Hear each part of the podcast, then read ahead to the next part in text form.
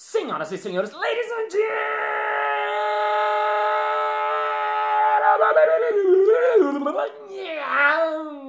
gentlemen, mesdames e messieurs, docentes e docentas. E está começando mais um Balascast Música.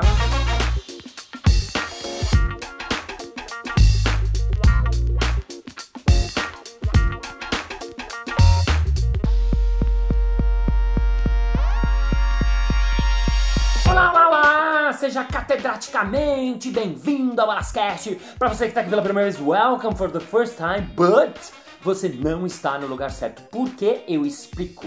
Essa é a segunda parte de uma entrevista. Então, se você está pela primeira vez, não faz sentido porque você vai ver a parte 2. Então, você volta uma casinha, veja a parte 1, um, aí depois você está autorizado a ver a parte 2. Se você me acompanha semanalmente ou se você viu a parte 1 apenas está aqui na parte 2 também, welcome again, twice, double, mais uma vez. E logo para iniciar, eu recebo a pergunta de um ouvinte chamado Jonas Fliggers. E o Jonas pergunta, Balas, até quando vai o seu incrível solo bagagem lá no Teatro Eva Hertz às sextas-feiras? E eu respondo para ele, ele vai até sexta-feira, dia 6 de dezembro de 2019. Ah, tá bom, obrigado. Ah, de nada. Então vamos que vamos! Nossa entrevista de hoje é a segunda parte. Semana passada eu já comecei a entrevista com ele, que é fundador da Resultados Digitais, a RD, uma das maiores empresas de marketing do Brasil, que faz o RD Summit, que é o maior evento de marketing e vendas da América Latina. Ele que hoje é responsável pela Universidade RD, foi professor de marketing na pós-graduação da PUC, no Estácio do Sustentário, foi eleito profissional do ano em Bound Marketing várias vezes é pai e é um monte de coisas juntos. E tá aqui hoje de novo André Siqueira! Palmas!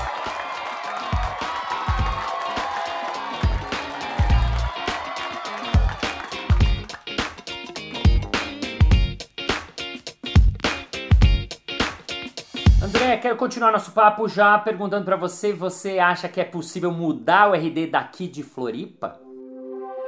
Eventualmente pode ser que em algum momento, cara, a gente sabe que é uma cidade menor, a estrutura é diferente, é mais difícil, então pode ser que em algum momento isso mude, mas a nossa vontade, se a gente tivesse o apoio, as construções necessárias, se a gente tivesse condições de expandir ele aqui dentro, cara, por mim. Porque, é, porque aqui, eu, eu sei que um amigo meu que quis vir o ano passado já, a cidade lota, a, a, os hotéis. A gente recebeu um prêmio da Associação Brasileira de Hotéis, né, do, do, do órgão local, porque 100% da ocupação hoteleira 100%. é esgotada. Isso, 100%. não tinha lugar no hotel, nenhum no hotel da O que cidade. acontece? Se você entra nas ferramentas lá, hotéis, Booking, qualquer uma delas, Decolar, o que, Acab- o que eles começam a aparecer são casas. Olha, Eles estão fazendo agora um papel de, de Airbnb na prática, assim. Eles começam a mostrar, não, tem um quarto nessa casa aqui, tem uma coisa assim, porque não tem, não tem hotel.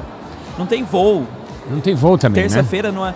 Eu tinha um amigo que tem uma startup aqui em Floripa, com frequência ele vai para São Paulo e ele foi sem passagem de volta, foi comprar o voo para terça, ele me ligou e falou assim, cara, é, não é que tá caro, é não tem um assento disponível, não consigo comprar, vou ter que voltar de ônibus. Ele falou assim, cara, será que é um feriado que eu não percebi, que caiu a ficha? Ele não tava lembrando do evento. que eram vocês. E aí caiu a ficha, ele me ligou e falou, cara, parabéns, o movimento que isso está gerando é, é uma coisa fora de série. Pelo menos agora tem um aeroporto novo para receber Então, essa também, galera. até o aeroporto é incrível.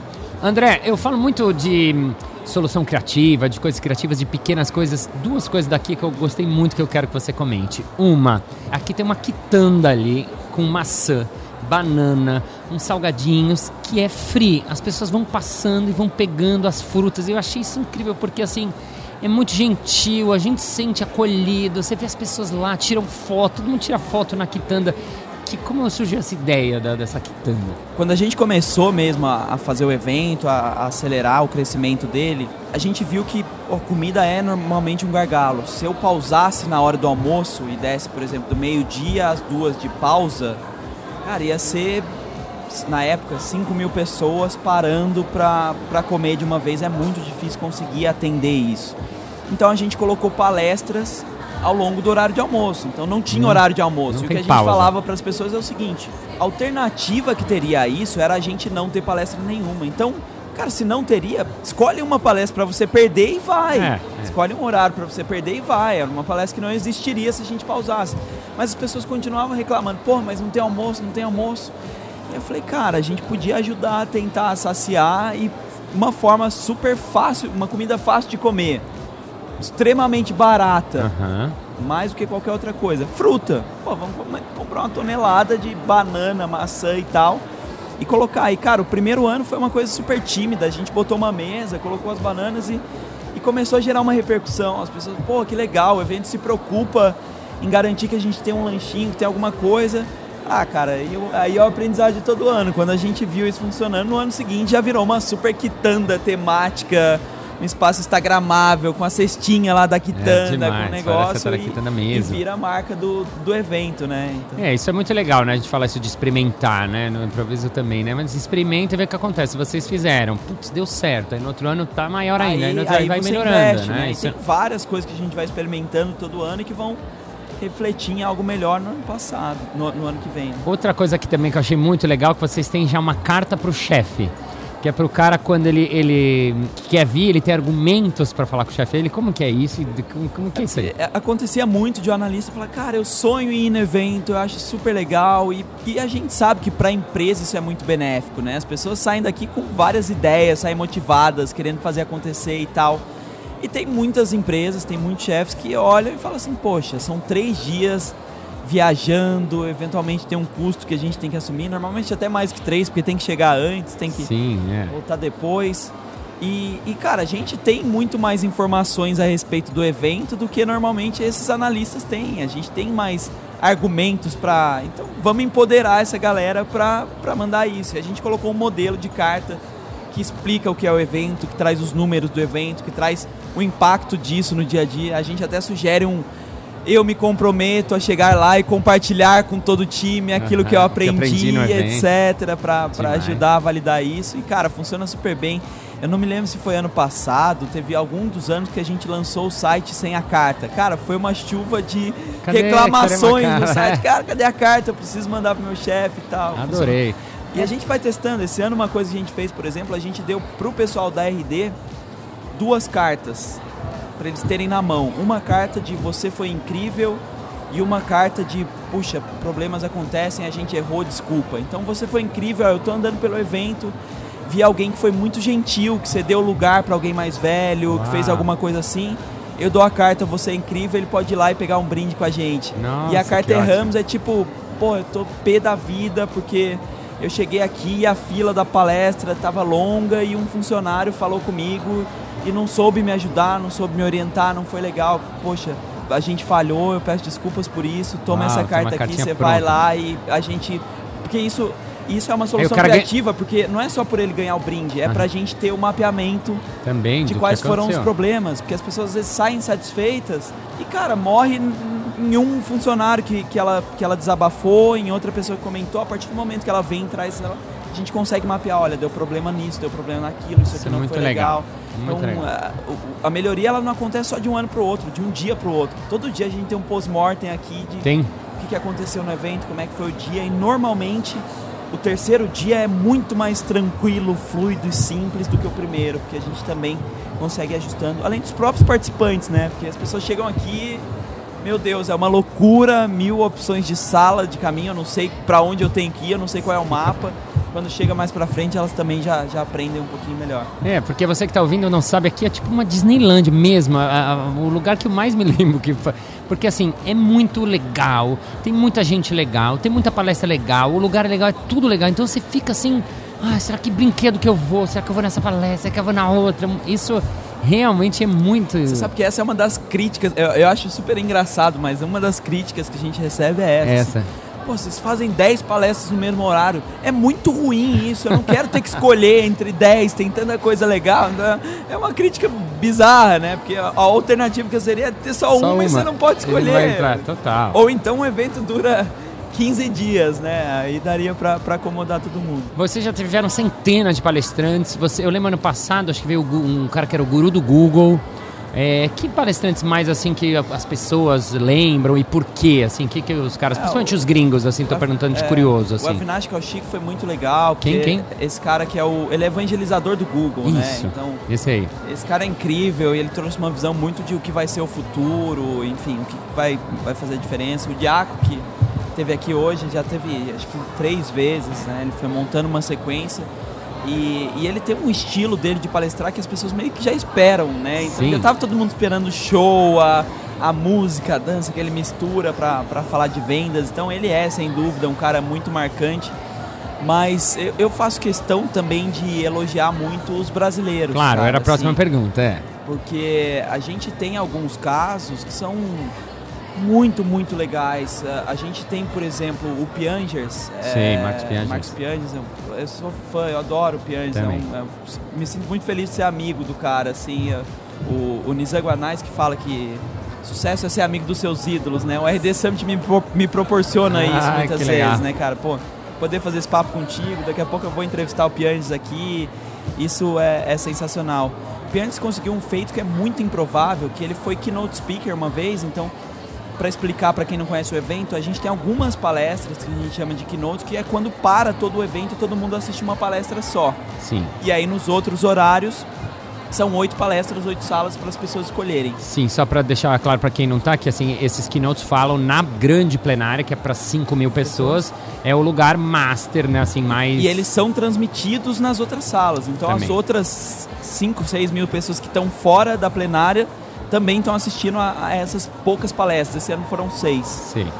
O Pianges, ele foi keynote speaker em um ano e ele teve a melhor nota da história do evento como keynote speaker. Uau. O que é muito improvável, o que é muito difícil, porque por mais que as pessoas falam, ah, os keynotes são os famosos, é quem todo mundo mais espera, fazer um keynote é extremamente difícil. Uhum. Porque você está falando com um cara que é estagiário, com um cara que é analista, com um cara que é gerente, com um cara que é fundador, que é dono. É verdade. Você está falando com um cara de marketing, um cara de vendas, um cara de atendimento. Você tem um público extremamente amplo. É muito difícil você falar de um tema, de uma forma, de um modelo que consiga agradar todo mundo. É muito mais fácil você fazer isso quando você segmenta. É você tem a verdade. trilha marketing para iniciantes e só está indo gente que é iniciante em marketing. Eu estou falando especificamente para aquela pessoa, é muito mais fácil agradar. Então, cara, eu acho esse feito do, do incrível, Muito né? legal. E a gente gosta de misturar um pouquinho as coisas. A gente estava aqui no estúdio, acabou de passar aqui a Denise Fraga. Sim. Então a gente traz também gente de mundos que não tem muito a ver com isso. Ano passado o encerramento do evento foi com o Guga Kirten. Sim. Cara, foi incrível, emocionante, sensacional. Pô, eu sou tenista, pra mim ter ele no meu evento, Guga ainda. ele me fez começar a jogar, ele é um responsável por eu vir pra Floripa de certa forma. Então, pô, ter ele no evento foi incrível, é uma palestra sensacional. Então, a gente tem muita gente legal aqui também fazendo a diferença, né? Tem uma coisa muito legal que eu também não. Eu só soube esse ano, porque eu, eu fui o ano retrasado como mestre cerimônias, ano passado eu, eu palestrei também, que foi muito emocionante de fazer na plenariona. E é, esse ano eu soube que tem os keynotes convidados e quem fala na plenária, que é o lugar maior depois, é, não são o- as pessoas que vocês acham que são boas. As pessoas que se inscrevem, né, os participantes, elegem quem eles querem ver no maior palco. É, isso, foi né? mais, mais uma linha de aprendizado de um ano pro outro, né? Teve um ano em que, pô, eu fiz a curadoria, montei a agenda, e aí na minha cabeça tava lá, cara, esse cara aqui é muito foda, esse aqui eu acho que é desconhecido, é mais ou menos, eu vou botar aqui. E aí eu aloquei, pô, esse aqui vai pra plenária, esse aqui vai pra sala pequena, esse aqui vai pra sala média. Cara, foi o caos. Que o público de fato tinha interesse não, não correspondeu. Então, de repente eu botei alguém numa sala pequena e todo mundo queria ver a pessoa por causa do tema ou sei lá por quê. E, e aí fez fila pra fora, fica gente pra fora, as pessoas reclamando do evento. E a gente falou, cara, o que, que dá pra fazer pra gente melhorar isso? E aí a gente começou a colocar programação no aplicativo, então todo participante tem que baixar o aplicativo para ter acesso à programação. E a gente fala, marquem quais palestras você quer ver. E aí, cara, marcaram as primeiras, marcaram as palestras que eles querem ver, depois a gente pega o compilado e fala assim, olha, no horário X dos oito palestrantes, o que foi mais favoritado, que as pessoas mais vão ver, é esse aqui. Então ele vai para a maior sala, que é a plenária. Muito legal. O segundo é esse, vai para a segunda maior sala.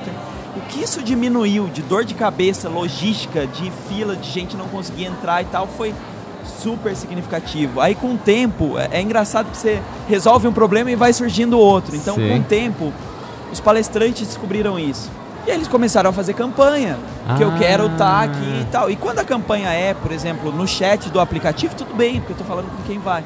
Só que alguns começaram a fazer campanha assim, mandar e-mail marketing pra base deles. Nossa. Então imagina Ai, você meu chega no. Bala, no Balascast, que você tem uma audiência legal e fala, galera, eu quero palestrar na plenária do RD Summit, então me ajudem, baixem o Ai, aplicativo não. do RD Summit e me Caramba. favoritem. Então um monte de Até gente que nem aqui. vem no evento Ai, favoritando para a pessoa ganhar a plenária. Aí a gente teve que desenvolver mecanismos antifraude. Então teve que botar Nossa. validação do e-mail, teve que olhar até a análise de comportamento da favoritação. Então, por exemplo, se Caramba. alguém favoritou só um palestrante, só dois palestrantes, pô, essa pessoa não vai no evento, ela não montou a agenda dela, ela estava só Ah. ajudando não. Alguém. alguém. Então a gente foi desenvolvendo mecanismos antifraude para evitar essa burlagem. Então é, é muito louco, a gente aprende um ano, resolve, vira um outro problema no, no ano seguinte. É, é muito legal que você falou essa frase de é, a gente resolve um problema e aparecem outros, né? Faz parte do, da.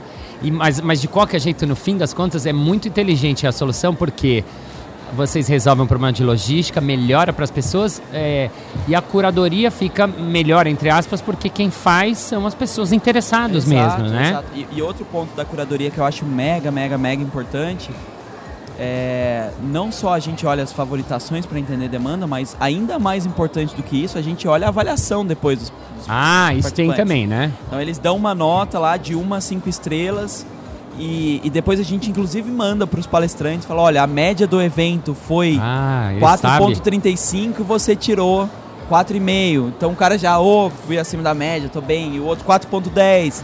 Porque aí o cara sabe que se eu não chamar ele no ano que vem, não foi pessoal. Sim. Cara, desculpa, não teve É aderência do público, não teve validação do público.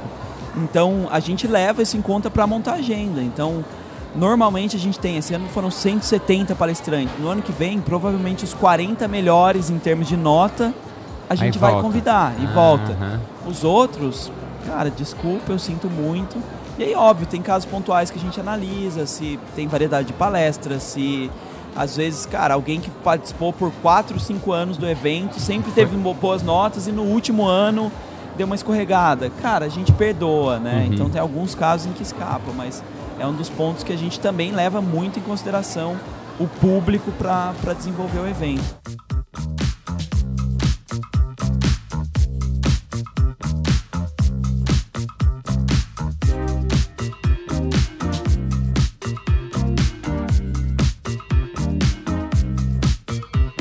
Muito bem, muito bem, muito bem. Chegamos ao final de mais um episódio. Ah, mas na segunda-feira que vem tem mais. Ei! E se você ainda não entrou no nosso grupo que a gente tem para falar de coisas sobre o Balascast, colocar detalhes, colocar informações extras, colocar perguntas que eu respondo especialmente para você, entra lá, Balascast no Facebook e eu aceito você. Vamos agora ao nosso momento merchan.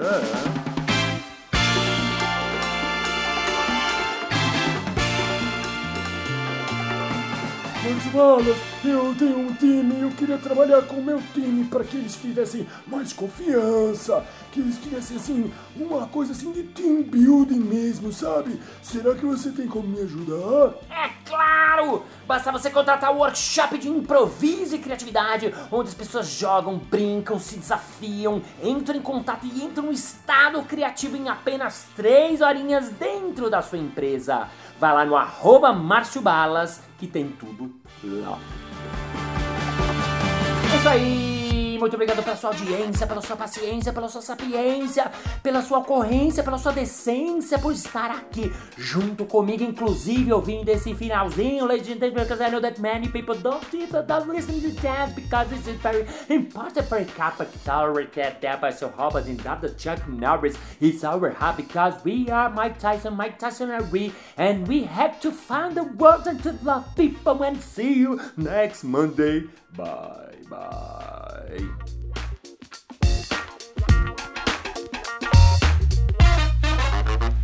Ele que é professor de marketing de redes sociais na pós-graduação na PUCS. Na PUCS. PUCS. É a famosa PUC Rio Grande do Sul. RD Summit. RD. R, RD. RD. RD. RD. RD. Balas, até quando vai o seu incrível solo bagagem lá no Teatro Eva Reis às sete...